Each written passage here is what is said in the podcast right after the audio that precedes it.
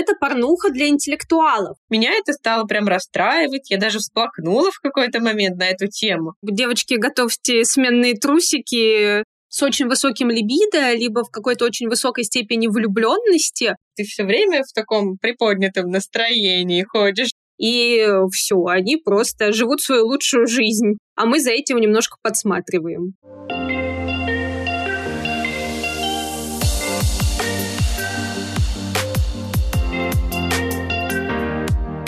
Всем привет! Это Юля, Катя и наш подкаст «Книга отзывов», где мы говорим о книгах, об их героях, рассуждаем на тему человеческого поведения и делимся впечатлениями.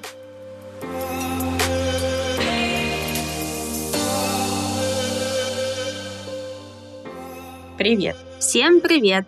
Сегодня мы будем обсуждать книжную новинку, буквально свеженькую, горяченькую из печати. О, точно, горяченькую во всех смыслах этого слова. Это третий роман ирландской писательницы Салли Руни «Прекрасный мир, где же ты?». У нас тут разойдутся мнения сегодня, и мы в разных ролях будем. Главное, чтобы мы с тобой не разошлись, как герои этого произведения, знаете ли. А что, они никуда не разошлись там? Имею в виду, разошлись в их либиде. Девочки, готовьте сменные трусики. Так что произведение обещает быть очень эм, даже интересным. Я просто здесь сегодня в качестве критика и в качестве стебателя этого произведения, как будто такой был немножечко, сразу скажу, флешбэк в начало двухтысячных и книжечки с накачанными мужчинами и женщинами в легких халатах на обложках. Так что вот э, будьте готовы, с моей точки зрения, к таким впечатлениям. У меня, кстати, почему-то не возникло таких ассоциаций, хотя действительно секса в книге очень много, но я о нем хотела отдельно поговорить. Я хочу сказать, что мне было очень интересно прочитать эту книгу. Я в любом случае собиралась ее читать еще до того, как мы задумали подкаст, потому что я читала два других романа автора. В общем, один из них — это «Нормальные люди», который мне очень и очень сильно понравился. Я его всем порекомендовала, всем про него рассказывала, рыдала над экранизацией. То есть это прям был мой фаворит э, года буквально. Мне оно очень понравилось. А разговоры с друзьями, я вот сейчас даже не вспомню сюжет, хотя мы его читали в книжном клубе, обсуждали, но как-то он вообще не отозвался. И мне прям было очень интересно, как дальше автор себя поведет. Будет ли затрагивать мою душеньку? У меня, в принципе, ожидания абсолютно оправдались, потому что я ничего не читала от этого автора. Я только смотрела экранизацию нормальных людей и орала в телевизор, что же вы, дебилы, делаете, и почему вы не делаете ничего как нормальные люди, как заявлено в этом названии. В целом, эта книга очень даже третья, которая, да, этого автора, она в моей вселенной очень туда поместилась, в принципе, и стала каким-то очень логическим продолжением того, что я и видела, и того, что я ожидала. Здесь мне тоже порой хотелось орать на героев, но я хотела чуть попозже провести сравнительный анализ, скажем так. Ну, в общем, действительно, герои немножко бесячие, можно про них рассказать, в принципе. То есть в книге всего четыре персонажа, две девочки и два мальчика. Элис и Айлен, а, они две лучшие подруги, им обеим в районе 30 лет. Элис писательница, довольно успешная, как многократно упоминается, она богата. Как она сама многократно упоминает, она богата. В каких-то предшествующих сюжету событиях у нее случается нервный срыв, и в начале книги мы обнаруживаем ее в какой-то деревне или мини-городке недалеко от Дублина, где она снимает огромный дом, чтобы там уединиться, скажем так, побыть с собой, в общем, сбегает от общества. И там она встречает парня, который работает на складе, они знакомятся в Тиндере, и у них начинаются довольно странные отношения. В целом, мне кажется, мы можем книгу обсудить почти без спойлеров, потому что в ней особо ничего не происходит, кроме душевных терзаний героев. У них начинаются такие странные отношения. Ее подруга Айлин, она работает уже много лет помощником редактора в литературном журнале, Недавно она рассталась с парнем, по этому поводу она периодически сокрушается, страдает. У них была какая-то многолетняя связь. И есть Саймон, это друг ее детства, в которого она давно, как мы понимаем, влюблена.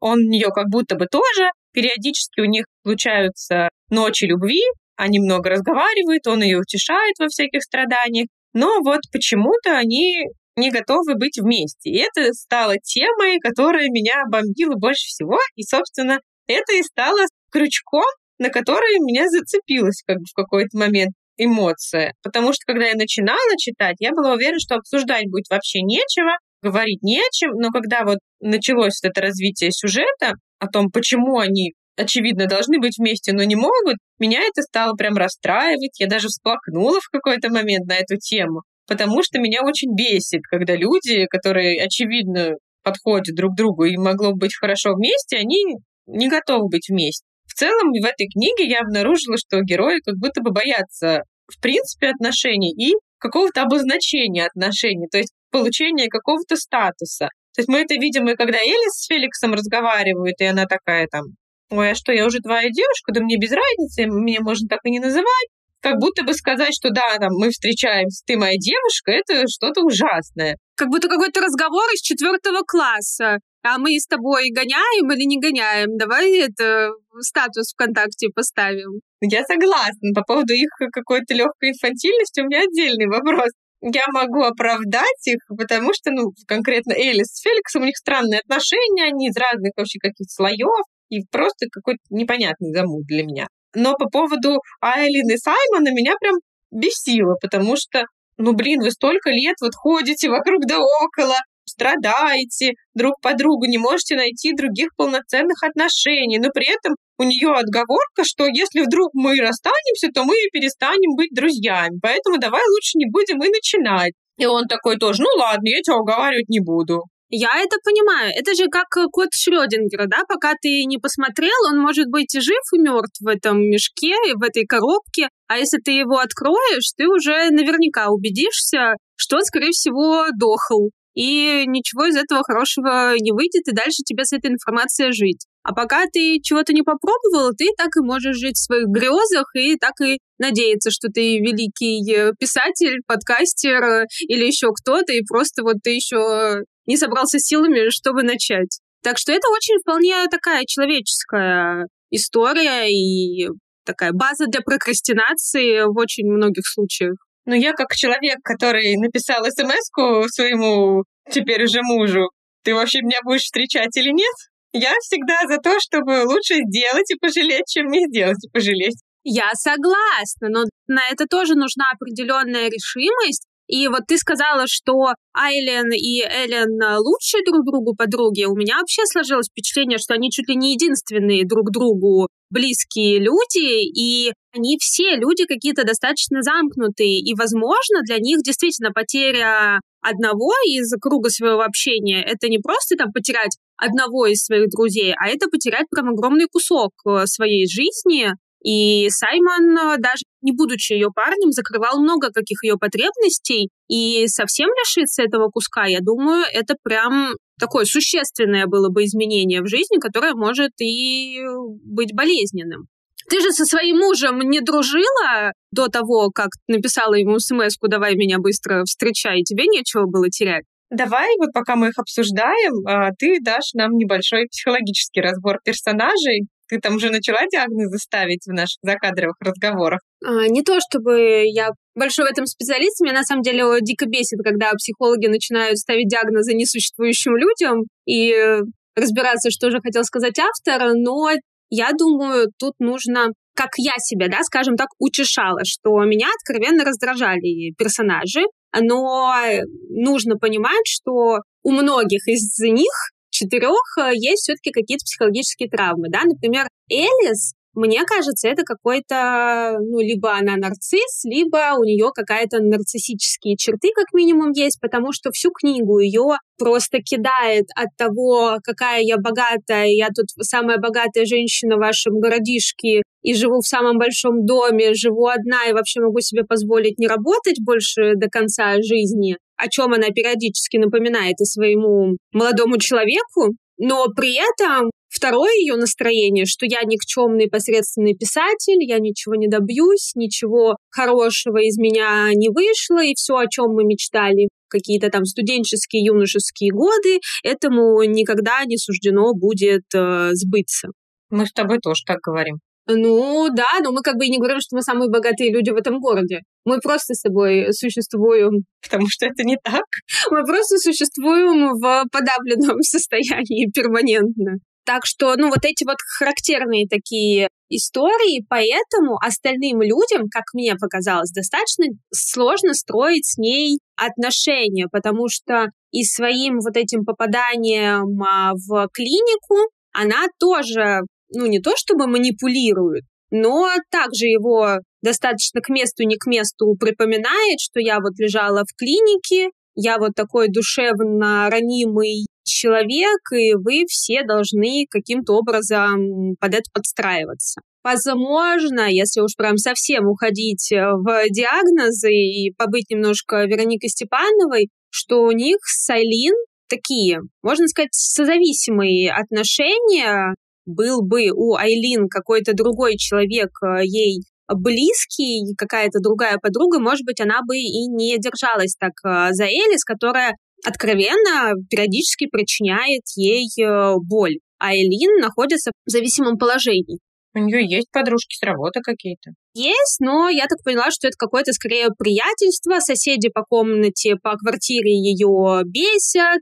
Элис — это ее какой-то свет в окошке. Еще мы вот, кстати, не упомянули, что половина книги — это их э, письма двух главных героинь друг к другу, в которых они очень много философствуют, обсуждают какие-то очень отвлеченные темы про философию, религию, культуру. Местами это тоже выглядит достаточно снобски и занудно.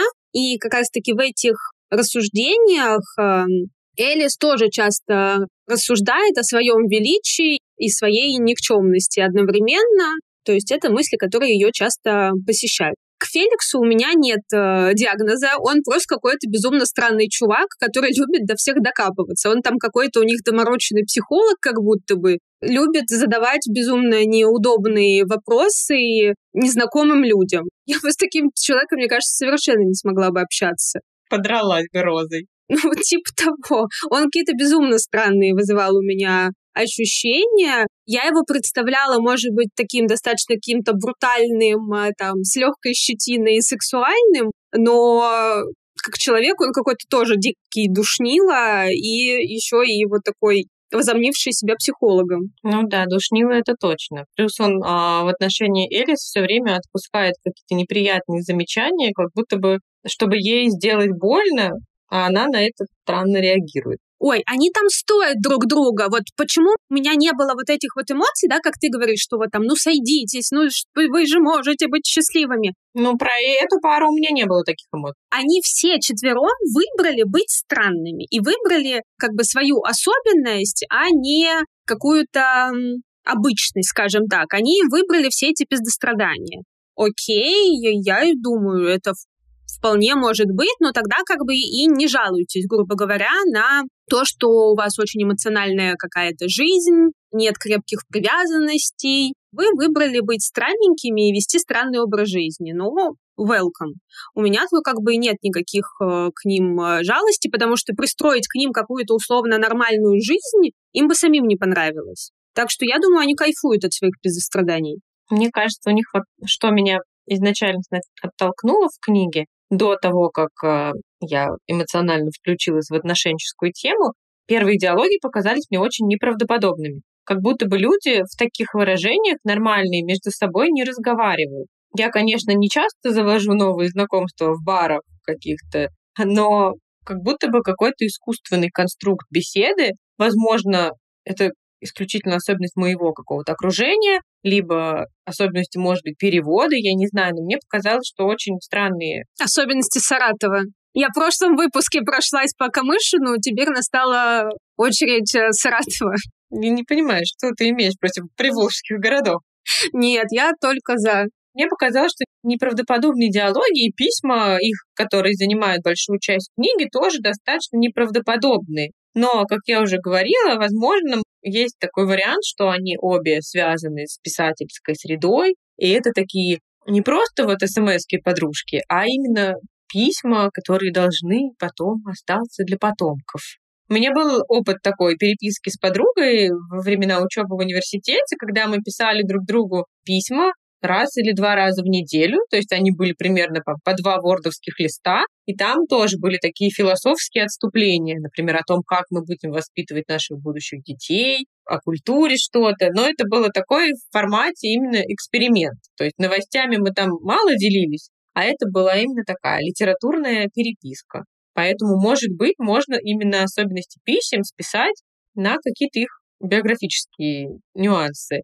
Ну, я согласна. Для меня, да, они тоже были прям максимально нудноватыми и снобскими, но да, у меня нет, мне кажется, ни одного знакомого филолога, с которым можно было бы сравнить. Я, кстати, сейчас вспомнила, что у меня тоже был опыт такой переписки. Я только сейчас просто это осознала. Но это было в 18 лет, и это было с моим первым молодым человеком, и там были такого рода рассуждения про жизнь, отношения, как э, люди должны любить друг друга, как должны быть друг другу верны. И вот это вот все, что мне даже очень смешно сейчас от этого. Вот. И хорошо, что это осталось в моем 18-летии. Я тебе тоже, да, уже рассказывала эту шутку про то, что если ты Чехов, болеешь чехоткой и уехал лечиться, ты можешь себе позволить э, писать такие письма друзьям родственникам в надежде, что из них потом соберут сборник и опубликуют. То есть, мне кажется, это примерно такой был закос. Это действительно письма не информативные, да, там типа доехала домой, все нормально, ложусь спать. Посмотрела сериал, выпила пиво. А это вот э, такое, что в глубине души ты надеешься, что это когда-нибудь э, остальные люди тоже увидят, прочтут, проникнутся глубиной твоих рассуждений. Вообще достаточно несовременно, мне кажется, сейчас писать письма по электронной почте. У меня был такой опыт еще именно собственно, информативного общения с моей старшей троюродной сестрой. И это был год 2007-2008, когда еще не было никаких мессенджеров. И вот мы с ней переписывались в Рамблере, в почте, электронными письмами, там, что произошло в жизни, какие новости. Вот это было прикольно, я ждала этого письма, но это было именно общение такого формата. А сейчас там описываются достаточно современные года, предпандемийные, как я поняла. Соответственно, уже существовали голосовые сообщения. Ну вот я говорю, что в моей переписке это действительно было, то есть мы в мои 18 лет, напомню, мы там круглосуточно переписывались в Аське, наверное, еще тогда. А письма было это вот как отдельный какой-то жанр в наших отношениях, где мы изливали друг другу душу и говорили о каких-то очень сокровенных вещах, которые ты там, например, не скажешь в телефонном звонке. Либо это были письма, когда мы были в ссоре, или вот мы расставались, или еще в каких-то таких событиях. Тогда вот наступала очередь писем. Божечки, какой я странный человек. в этой книге очень странное повествование в плане того, что там прямая речь оформлена не как прямая речь. То есть там не было вот тире, и пошел текст, и там сказала она. А было как-то оформлено по-другому. Это тоже какой-то прием, потому что там как будто бы, знаешь, будто кто-то ртом пересказывал всю эту историю, да, она повернулась и сказала, я пойду туда-то. То есть это все было просто одно предложение. Не, ну там были стере, стере тоже были кусочки. Да, мне кажется, там было вот все какое-то такое прям, как будто это рассказ. Ну вот я даже сейчас листаю книжку, там как будто такого не было. То есть это были прям сплошной текст, как будто кто-то повествует об этом. Ну, возможно, это просто авторский стиль такой. Там и все события. Мне, кстати, нравится, как она описывает именно просто текущие события таким кратким изложением, нанизывая как будто бы вот одно предложение на другое, что она заходит, садится на кровать, слышит, как идут соседи. Именно когда идет просто пересказ происходящего, мне нравится, что там как будто бы ты такой подсматриваешь за человеком, то есть там нет каких-то долгих лирических описаний, как, например, в предыдущей книге, которую мы обсуждали. Там именно как будто ты смотришь окошко на человека. Я не обратила внимания, возможно, это просто в стилистике так сделано. Мне кажется, сейчас много достаточно свободных вариантов оформления прямой речи. Я согласна, что написана книжка прикольно. Она не в лоб э, описывает, не в лоб диалоги, да, и если человек там что-то почувствовал, и автор хочет что-то рассказать о человеке, там не будет прямым текстом, она была душнилой. Автор напишет 15 писем от имени этого персонажа, чтобы мы через это поняли, что она душнила. Либо там еще через э, что-то. Ну что, секс Во-первых, я хочу сказать, что в книге много секса, и это оказывает влияние, когда ты читаешь. Ты все время в таком приподнятом настроении ходишь. Возбуждающее влияние. На самом деле, да, я бы сказала, что это порнуха для интеллектуалов. То есть это действительно не иносказательно как-то, не идейно это все описано. Там просто описывается секс, да, вот то, что можно было посмотреть на порнхабе, тут можно это прочесть в нескольких страницах, и, естественно, фантазия работает, а когда мы читаем, у нас задействовано больше областей мозга, и, естественно, эффект даже получше, чем от э, видео, если что. Так что имейте в виду, если будете читать книжечку на работе или в метро. На меня, кстати, да, всегда литература оказывала самое впечатляющее воздействие в этом плане. Когда я читала, у меня фантазия работала, и я не анализировала сначала как там у них все происходит. Но потом я прочитала какой-то отзыв случайно, где говорилось о том, что в этой книге секс — это пропаганда активного согласия. И я подумала, действительно, там на каждом этапе они спрашивают, а у тебя сейчас нормально, а вот так можно, а давай вообще ты хочешь, не хочешь. И я подумала, что, наверное, это с одной стороны прикольно, это то, к чему мы все стремимся, но как будто бы слишком много вопросов. У меня немножко другой был на этом фокус.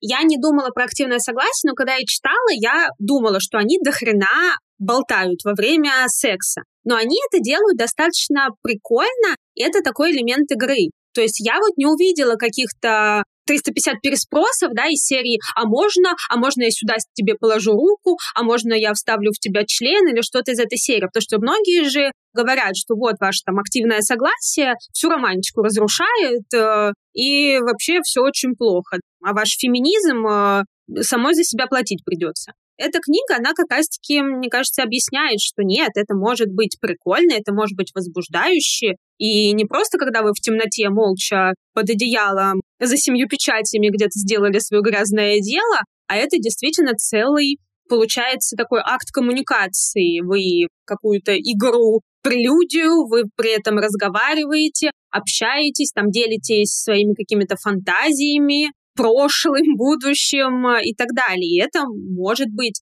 еще более возбуждающим, чем просто бурный секс, где вы ни о чем друг друга не спрашиваете. Еще я бы сказала про секс в этой книжке, что а, он немножко нереалистичный. Может быть, я слишком многого прошу, но все же мы понимаем проблему, что порнография видео, которая, да, она у многих э, из нас, даже людей достаточно осознанных, создает ложное представление о сексе. Можно мгновенно входить, что женщины через 30 секунд становятся влажными, из них течет, что там член можно сразу вводить по самое не балуй, и все кончают одновременно бурно, и потом еще разговаривают друг с другом, обнимаются и так далее. То есть здесь тоже достаточно идеализированное такое представление, ну там из серии, что партнер кончил в партнершу, и они легли спать, да, никто не сходил пописить, цистита никто не боится.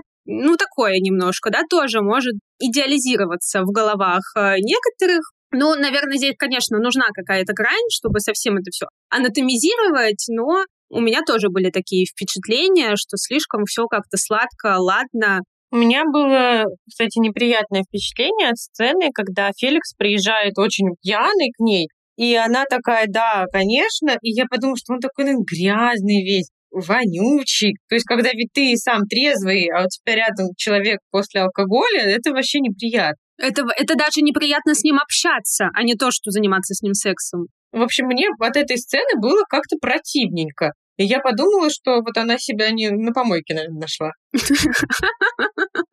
Обожаю эту фразу. Согласна. Или нужно быть с очень высоким либидо, либо в какой-то очень высокой степени влюбленности, но да, секс с пьяным человеком, когда ты трезв, это странно. У меня вообще какое-то, на самом деле, было впечатление, что Феликс всегда какой-то немножко грязный. Ну или какой-то уставший, помятый. И вот он, у меня вот он такое создавал впечатление. Кстати, они там все уставшие, но готовые всегда. Вот это тоже нереалистичный момент. Ну, может быть, это знаешь, опять-таки, это же начало отношений. Мы-то люди уже в длительных моногамных э, отношениях, и может быть, нам не понять уже и не вспомнить, каково это было на заре. Мы предпочитаем сериал.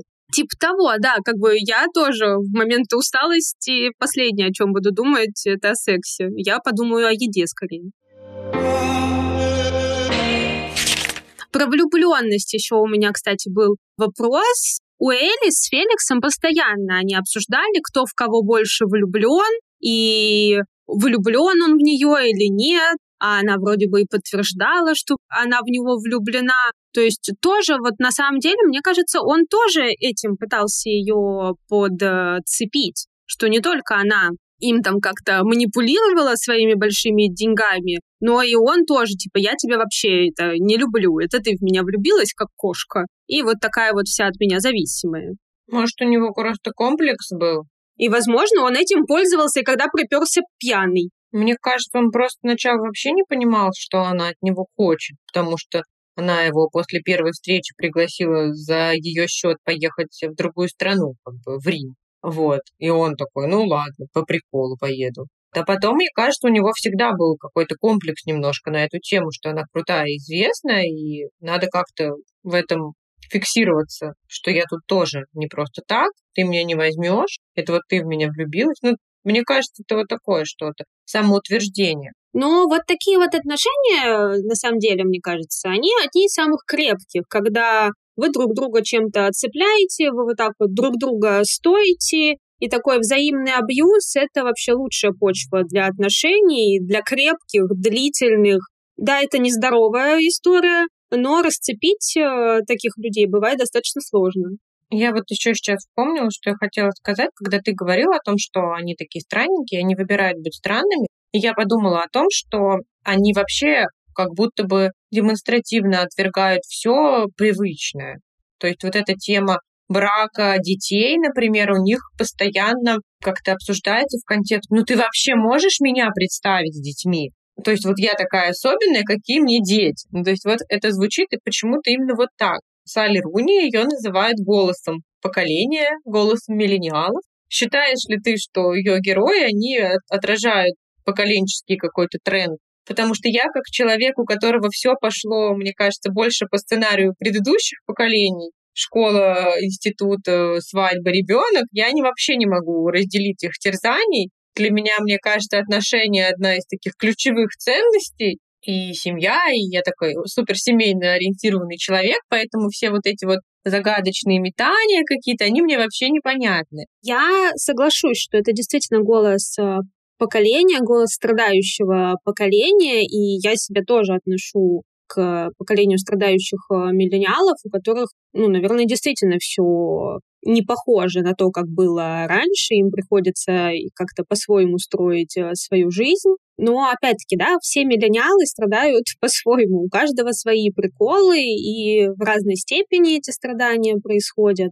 Есть вот эта вот прослойка нас, страдающих миллениалов, которые правда думают о всех этих э, вещах, которые героини обсуждают в своих письмах, и там о загрязнении природы, о культуре потребления, о там каких-то цивилизациях, которые погибли, и мы также когда-нибудь все погибнем. Сейчас у нас вообще повестка накидывает очень много тем для размышления. Да, это все есть, и мы действительно мне кажется, вот этот вот великолепный есть ТикТок, где дети там 80-х все такие классные, уверенные в себе, строят бизнесы, где дети двухтысячных тиктокеры и на лайте знают 15 языков, знают все технологии, зарабатывают миллиарды, и вот эти несчастные миллениалы, которые не понимают, что им в жизни делать, а еще у них у каждого второго депрессия, тревожное расстройство, и рожать, не рожать, и что вообще с этой жизнью делать.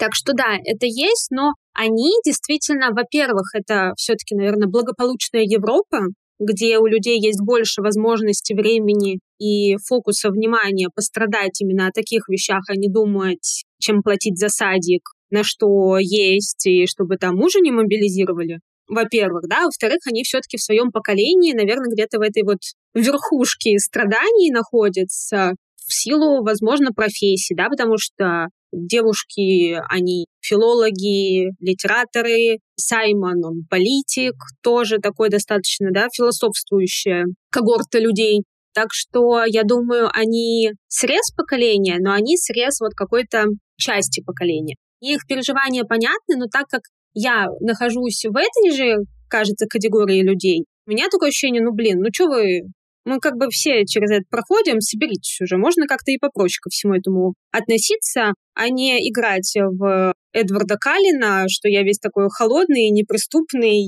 и люблю тебя, но не могу. Так что, не знаю, мне кажется, это нарочито, наверное, они все-таки представленные. Но такие люди сто процентов есть. Это невымышленные персонажи, я считаю. Мне очень понравилась э, цитата для меня она, наверное, главная цитата в книге. Сейчас точно ее не воспроизведу, но суть там в том, что может быть вообще смысл жизни просто в том, чтобы быть с другими людьми, любить их, общаться с ними, эмоционировать как-то и не только сокрушаться о том, что много пластика. То есть можно об этом думать, но это не значит, что ты не можешь одновременно радоваться тому, что у тебя есть там друзья, любимые люди, все приземленные, так сказать, радости и ценности в жизни. На этом построен мой подход психотерапевтический, в котором я работаю. Страдания — неотъемлемая часть нашей жизни. И всегда будут э, несчастные дети в Африке, всегда будут там животные какие-нибудь обездоленные,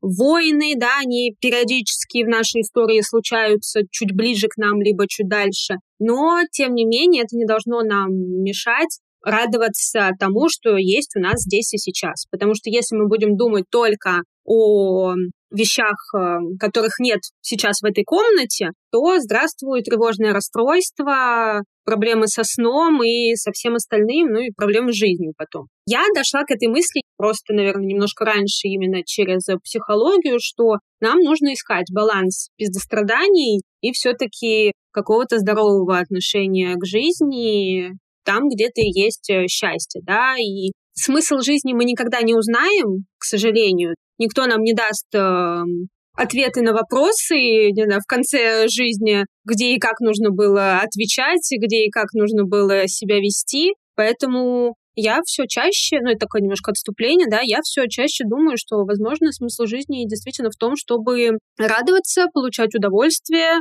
потому что это то, от чего мы получаем профит и сейчас, и а, вряд ли мы об этом будем жалеть э, в будущем. А посвятить всю жизнь какой-то великой цели, я думаю, это для избранных все-таки.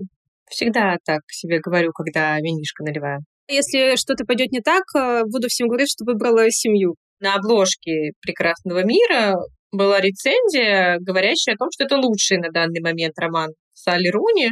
Я не согласна. Я все-таки считаю, что ее лучший роман — это «Нормальные люди», как минимум потому, что там у персонажей были некоторые реальные проблемы.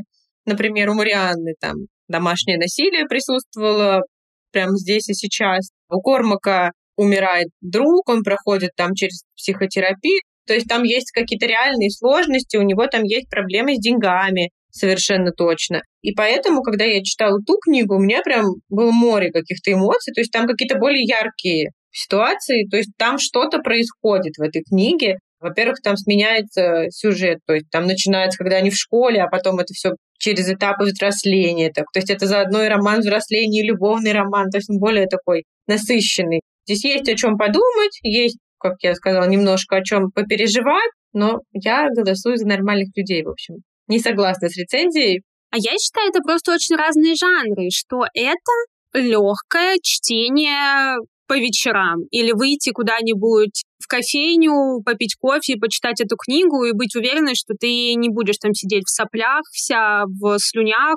То есть это супер простое отдыхательное какое-то чтиво, ну, вместо сериала, вместо Ютуба, ну вот для меня это было что-то такое. Мы даже с тобой э, обсуждали, что на фоне раков ты мне запретила, конечно, сравнивать эти два произведения, но я все-таки скажу, что в моей картине мира, я не знаю, я, я раздавала, конечно, ЕГЭ по литературе, но ничего уже не помню, что есть жанр книг про каких-то героев, каких-то персонажей, которые столкнулись с неимоверными сложностями, и ты не можешь себя с ними сопоставить, ты читаешь на них, удивляясь. Как, например, вот Кия, да, из «Там, где раки поют». Жена путешественника во времени, да, вряд ли кто-нибудь из нас с чем-то таким столкнется. А это произведение про тебя, твоих друзей, соседей, одноклассников, одногруппников, то есть обычных ребят с обычными абсолютно жизнями, и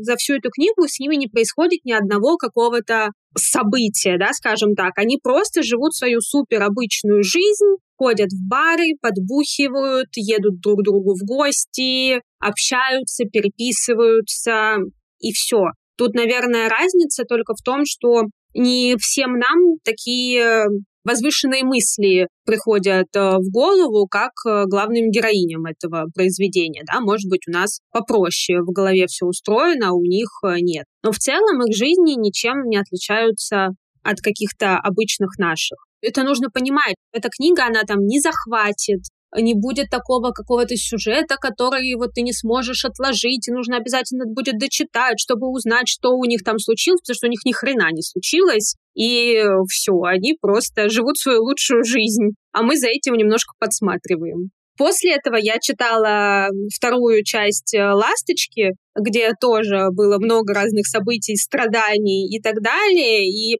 опять-таки поняла, что это абсолютно разные какие-то контексты, разная степень вовлеченности, ну, как минимум у меня, да, это вот был фоновый сериал, знаешь, как «Постучись в мою дверь». Вот они где-то там фоном идут, ты одним глазом следишь за их э, событиями, за их мыслями, но не более того. Вот для меня это что-то такое. Мне понравилось, что в этой книге стебут религию. Плохо, наверное, звучит, но тем не менее. В этой книге Саймон, единственный персонаж, кто был религиозным и ходил в церковь, он для них всех был чудиком. И вообще, да что у него там в голове, нахрена ему это нужно? И они все над ним э, стебались на этот счет. А меня это как-то задевало. А, да, мне кажется, это как-то очень тоже, опять-таки, противопоставляет нашу действительность и их действительность, что для них это уже странно, что человек так себя ведет, а в нашем болоте традиционных ценностей какая-то обратная картинка. Ну, как минимум, ее пытаются сейчас сделать. Ну, как минимум, у нас нельзя шутить над религией, и это, извините меня, опасненько. Но мне понравилось, что Саймон, он достаточно показывает иллюстрацию такую здорового отношения к религии. Да? Религия, которая не мешает ему быть в открытых отношениях, например, с несколькими девушками, не мешает ему заниматься политикой какой-то здоровой, да, он в оппозиционной, причем партии какой-то работает, общаться с друзьями, выпивать и так далее, да, то есть и он даже там ссылаясь на какие-то конкретные библейские или не библейские сюжеты, кажется, говорил, что ничего в этом такого нет, это все нормально, и это какая-то религия здорового человека, и вот такое мне очень нравится. И это классно, когда у человека есть на что опереться, и он в этом абсолютно уверен, возможно, поэтому он и самый здоровый персонаж из всех их четверых, у которых все под абсолютным сомнением находится, они абсолютно потерянные и никакой опоры под собой не чувствуют. Может быть, но мне кажется потом странным, что они там начинают все равно рассуждать про Иисуса, чем он их привлекает. Непонятно для чего. У меня было впечатление, как будто бы они сначала отвергали, чтобы отвергать, ну, то есть такой стёб. То же самое, что детей заводить, ты представляешь вообще, как это. В церковь ходить, это вообще ерунда какая-то. То есть лишь бы вот мы такие бунтари, у нас все не так. То есть у меня было именно такое ощущение от этого всего, какое-то иронизирование над всем. Мне вообще, кстати, есть претензия к нашему поколению. Вот эта манера общения все время на сарказме. То есть вот я замечаю за собой, что когда это происходит длительное время, например, в компании, то ты устаешь. Потому что иногда ты хочешь, например, поделиться какой-то ситуацией, чтобы тебе сказали, как тебе тяжело, да чтобы тебя пожалели, а они подшутили над тобой. То есть вот сегодня я порвала штаны, и я не хочу шутить на эту тему. Я хочу, чтобы мне посочувствовали, что я потратила деньги, что я наконец-то нашла штаны, которые мне подошли. Это такая мелкая ситуация, но у нас, к сожалению, может быть, не к сожалению, но как будто бы у нашего поколения принято иронизировать вообще надо всем, подкалывать вообще любые даже какие-то трагичные ситуации, ну, не трагичные, но такие травматичные. То есть ты рассталась с парнем, а через два дня твои друзья над этим шутят, что он там козел какой-нибудь, а ты, может быть, хочешь поплакать еще пока посидеть. Все, наверное, хорошо в меру. Не замечала, если честно, какого-то большого уровня сарказма. Может быть, я просто сама из тех людей, которых ты сейчас э, критикуешь. Я вижу, ты киваешь. Возможно. Я, например, просто иногда завидую моей маме, которая общается со своими подругами ласково. То есть, что они там друг друга называют ласковыми словами. А у нас это как будто бы считается зашкваром, если я тебе начну писать «Катюша, какая ты красивая», ну что-нибудь такое, это будет как будто смешно звучать почему-то. Хотя что здесь такого, если я правда считаю, что ты красивая и такое? Нет, пиши мне, пожалуйста, что я Катюша, и я красивая. Хорошо. На этом мы закончим. Пишите свои согласные или несогласные комментарии на этот счет. Мы собирались поставить э, оценку этой книги по десятибальной шкале. Я поставлю шестерку. Эта книга, естественно, не дотягивает э, до топчика какого-то моих книг, и вряд ли я ее буду перечитывать, но меня она вызвала эмоции, мне было над чем там поразмыслить, и поэтому я не могу поставить ей совсем плохую какую-то низкую совсем оценку, как минимум потому, что она на тему, которую я люблю. Я люблю книжки про отношения, про людей, про жизнь без какой-то сказочности. Я, наверное, поставлю пятерочку. Во-первых, она расшевелила мою либидо, и она достаточно приятно написана в плане того, что сюжет максимально простой, сексы всякие и так далее, но это все-таки не бульварный роман, где все очень шаблонно. Это даже не какой-то там роман из серии «Бульон для души» или вот что-то вот из этой категории. Это хорошо написанное произведение, просто оно, мне кажется, должно занять какую-то свою полочку такого простого, лайтового досуга на вечер, а не чего-то суперфилософского. Я согласна. Спасибо всем, кто нас сегодня послушал. Надеюсь, вы дослушаете до этого момента. Возможно, вы почитаете эту книгу, потому что ею сейчас наполнены все книжные магазины, как минимум Петербурга, но я думаю, всех других городов. Спасибо, что ставите оценочки, спасибо, что нас слушаете и отмечаете. Мы будем еще больше радоваться, если вы Сделайте о нас, может быть, какую-нибудь историчку, расскажите своим друзьям, поставите оценочку, напишите комментарий. Комментарии, кстати, можно писать повторно, так что не упускайте эту волшебную возможность. Это нас очень сильно порадует. Мы страдающие миллениалы, и чтобы мы не страдали, пожалуйста, поддерживайте нас своими отзывами, комментариями. Я радуюсь каждому отзыву, каждому впечатлению. Прям мониторю каждый день. Читайте, слушайте, Ждите наших новых выпусков. Спасибо, что вы с нами. Если есть э, предложение, либо какая-то критика, тоже пишите, мы будем рады всему. Всем пока. Пока-пока.